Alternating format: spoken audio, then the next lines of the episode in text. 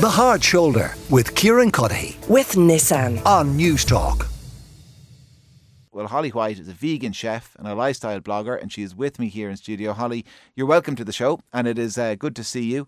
Um, h- how long have you been vegan? Coming up on nine years, actually. Oh wow! Yeah. So do you know the date? Like you'll have a celebration, yeah, big Uh, anniversary. A, a, a vegan anniversary. Um, not not quite, but you know what? I think the thing is that at this stage now, I am at a stage where there's very little that life could throw at me that I would find challenging, and I teach classes and I kind of identify issues that people might find confusing. You know, if you're going to a party, dinner, cooking for people at home, I've kind of lived through those experiences, and I do try and educate people on the process if it's a lifestyle that they're inclined to be uh, leaning towards. So was it a kind of a, a monumental overnight decision for you? Was it a slow process? How did you come to the decision? Um, if I'm honest, it was. Um, I grew up in the 80s in Ireland where very traditionally um, I would have eaten a lot of meat, eggs, dairy, and dairy just never agreed with me. And even when I was a baby, my mum would say I'd break out in a rash, my tummy would be very distended, but there weren't options or alternatives then. Um, another thing was that once I kind of entered my 30s, I became much more aware of the climate impact. And I watched a lot of abattoir footage as well. And I think that's really important. And I became much more conscious of where the food that I was eating was coming from and also the environmental impact. And if I'm honest, it kind of uh, trip to switch in my head. I had never inherently felt comfortable with the idea of eating meat. And once I became aware of the climate impact, um, it opened up this entire new lifestyle for me. So overnight, I cut out dairy meat and eggs. And then for about six months, I ate a little bit of fish in social occasions. And then once I was sure that this was the lifestyle I was going to follow, I began a lot of training. Because there'd be pe- all right, there, there would be some people who will never subscribe to a vegan diet. You know what I mean? That that's absolutely uh, that's their prerogative. They don't want it. They want to continue eating meat. There'll be others maybe who might be inclined to do it. They might want to do it, but it it feels like a radical departure A hundred from, from what they know. I think and it's food, scary then because but food is very emotional, and I think especially I again in classes, I a lot of the time will ask people like, "What's your favorite meal?" and then they might say, you know, it's a Sunday roast at home, or it's my mum's cooking, or you know, food is a way of celebration, and it's how we all come together. And I think we have to be so kind to ourselves, and I think also the most sustainable choices we make are the practical ones. So again, exactly as you said, the radical kind of throw everything out of the kitchen option, that's not a sustainable choice at all. It's dipping a toe into the water. How can you make it tasty, easy, familiar? And especially in the classes that I teach, I like familiar options. It's a lentil bolognese. It's swapping one night a week on a Monday lentils for beef, which actually gram per gram contain more protein than beef, into whether it's a shepherdess pie, a vegan chili, making things easy, but most importantly, extremely familiar for people so that it doesn't feel too kind of foreign and unusual. Yeah, because it's sorry, it just it echoes. I remember um, kind of half suggesting uh, to my mother that I was going to flirt with this back when I was in uh, college, and she immediately just said, "So you're never going to have a chili con carne again." And I kind of just slumped my shoulders and went, "All right, fair enough." And, that, was, and that was the end. That was the ve- end of my very very brief journey, uh, Holly. Um, uh, uh, and I think that's what other people fear as well. They have to kind of eat this whole new uh, kind of plethora of things, and, and it won't resemble anything that they have known. Yeah, no, I keep everything really familiar. And I think the key thing that you said is once people eat this kind of food, I know their minds can change. And especially during COVID, I started to do a huge amount of classes online via Zoom. And to be honest, I don't want people to watch a video that I do online and go, that looks interesting. Maybe I'll do that. I want them at home cooking dishes, tasting food. Because a lot of the time, once people actually eat the food, they're surprised, one, by how satisfied they feel, but also they might say, "Do you know what, I feel lighter. I can digest that well. Um, most importantly, once people kind of eat really good, well prepared vegan food where, um, I'm certified in plant based nutrition, so I know how to look at a plate and make sure you have your healthy fats, you have your vegan proteins. Um, once people kind of eat really good vegan food and they feel satisfied, I think their perspective and their mind can be opened. But most importantly, it has to be delicious. And no one in my family or none of my friends would identify as vegan, and I don't actually think they want to. But what I will say is, whenever they come together in my house, they know they're getting vegan food and they all enjoy it. And that's the most important thing to me. And when when you describe that journey, that nine year journey, and the the perils and pitfalls that you've experienced that you can now educate other people on, give me a sense of what they are. Like what were what were the early stumbling blocks the that lack you of ran convenience. into? Okay. Um, you know, definitely I went from a situation of looking at a menu and going, what will I have? And feeling that there was loads of options to suddenly going, oh gosh, there's only one option here. And then exactly as I said, also a complete lack of convenience. You know, you enter into a convenience shop, you're reading labels, everything seems to have meat, milk powder in it. Um, so again, you do have to have about four or five fail-safe recipes that you can cook for yourself at home. You might need to meal prep as well. If you're going to a friend's house, always offer to bring a dish. Don't be a burden on other people. And that's what I say to people, you know, especially once you're at a certain age, if you're part of a family dynamic, uh, become empowered, buy a book, watch some videos online, attend a cooking class, and take responsibility and accountability for this choice that you've made.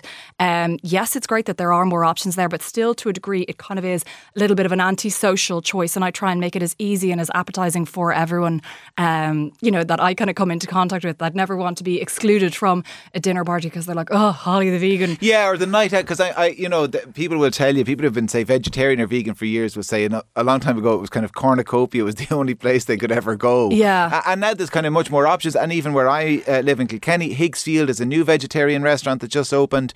Um, uh, but again, you, you can understand why some in the group might think, well, God, if we invite Holly now, we've got we've got to go to the only place in town that does it. Yeah, no, and like one of the things that I'm really proud of is I work with the Marion Hotel and we have a dedicated vegan option there, but it sits alongside the traditional menu. And that's what I love is, you know, again, it could be a family occasion, it might be a communion, a confirmation. You have different people eating their own meals. You might have someone eating a steak, someone else eating fish, and then another person eating a vegan option. And that's what I love is that feeling of inclusivity of everyone being around the table. Like just because I'm vegan, it doesn't mean that if I go out with my friends, we should only go to vegan places. I can't put that on them.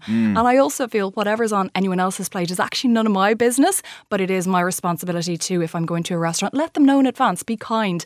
At the heart of it, I always believe veganism is about kindness. It's not kind to turn up at a restaurant, to give out, to be antisocial, and um, to critique what's on anyone else's plate. So take responsibility for your own choices. It, it's kind of a funny one, though, isn't it? I mean, um, I know lots of people who think nothing of critiquing what's on other people's plates. Yeah. But it's kind of a straight, like, we wouldn't go into somebody's house and Yeah. critique their decor. Oh, Yeah. God, Holly, I can't believe you bought that sofa. Yet you'd go out for it, you know what I mean? And they kind of, they nearly kind of rub it in your face if they're eating a steak, if there's a vegetarian there. They kind of, you know, it's kind of a badge of honour that they're not eating vegetables. yeah, well, I suppose. It's kind of a strange thing in the Irish psyche. Well, my kind of thing is to make sure the vegan option is as tasty and delicious as it possibly can be. And again, as I said, in certain collaborations and companies that I've worked with, I'm now working with Compass Ireland and they do food service throughout corporate offices. And again, I want people to look at the vegan option and go, that looks delicious. And it happens to be vegan. It should never be apologetic food. Again, I love the idea that if I order a vegan dessert, that someone's kind of reaching across the table and, you know, maybe taking a spoonful of it. And I'm more than happy to share because I really feel once people taste good vegan food, they're surprised and their mind is opened. And that's all I want. And do you see, though, um, an increase in interest? 100%. I think Yeah. you only have to go into a local supermarket. And I remember years ago, if I was buying my plant based milk, of which there are now so many Irish options, which is amazing, but I'd be kind of down on the bottom shelf. And now you literally go in and floor to ceiling, there's so many options. Every coffee shop you go into, again, there might be three or four different plant based options. Um, so I think even like with your eyes visually, we can see if the demand is there. And despite all of those improvements, then, um, say, compared to where we were at the start of your journey nine years ago, what would you change? What still remains a stumbling block?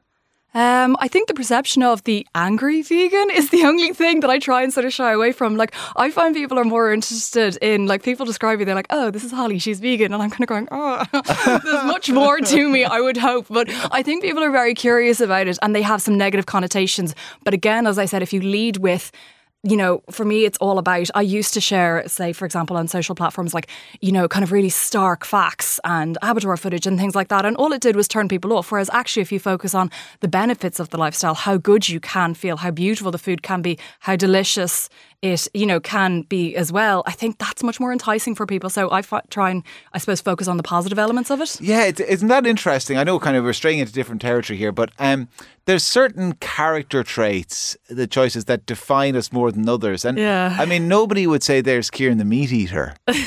no, but for some reason, deciding to uh, follow kind of a vegan diet, despite Yeah. the fact that it's only to do with what you're eating, and you know, for some, with what they wear and other things, maybe um, it it becomes a label evil for you as a person. Yeah, well, it, actually, to go back to your point, so basically, if someone is just focused solely on their diet, they would be plant based. If you are a vegan, that would extend into your entire lifestyle. So that would go into cosmetics that you use. Ideally, they would be vegan ingredients, not tested on animals. Um, and you would be a conscious consumer to basically try and minimize animal cruelty wherever possible throughout your lifestyle. So, say, for example, you wouldn't go to an event whereby animals are, I suppose, commercialized. So it is a lifestyle. And I think it's the overwhelming, you know, element of it that people kind of go, oh my God, is there such a thing as a perfect vegan? There isn't. I don't claim to be perfect. I don't think anyone is. But I'd hate that to hold people back from dipping a toe into it. Because again, as I said, if you focus on the beautiful elements of it, it's a pretty nice way to live. Uh, clothes or makeup, which is more difficult? Uh, funnily enough, uh, hair color was um, this, but you know, makeup now. A lot of brands, it's become cool. You know, no one likes the idea. What's in hair color? Um, it's more to do with the testing. And again, when you watch footage of animals in, you know, cages having, you know, chemicals put into their eyes to see if there's reactions, like that's a pretty ugly side of a cosmetics industry. And I think what's really empowering is the loudest voice we'll ever have is how and where we spend our money. So the great thing is, is that again, by contributing to whether it is organic farming, by saying that's what I'm going to buy, that's what's important to me, we can change consumer trends in a really big way. Well, listen, I enjoyed the chat, Holly. Thank Thanks a you. million for coming in. Holly White, vegan chef and lifestyle blogger. There now, I'm labelling you. Uh, anyway, that is the reason you were here, so I think you let me away with it. Uh, listen, we'll talk to you again soon. Cheerio. The Hard Shoulder with Kieran Cuddihy. with Nissan. Weekdays from 4 on Newstalk.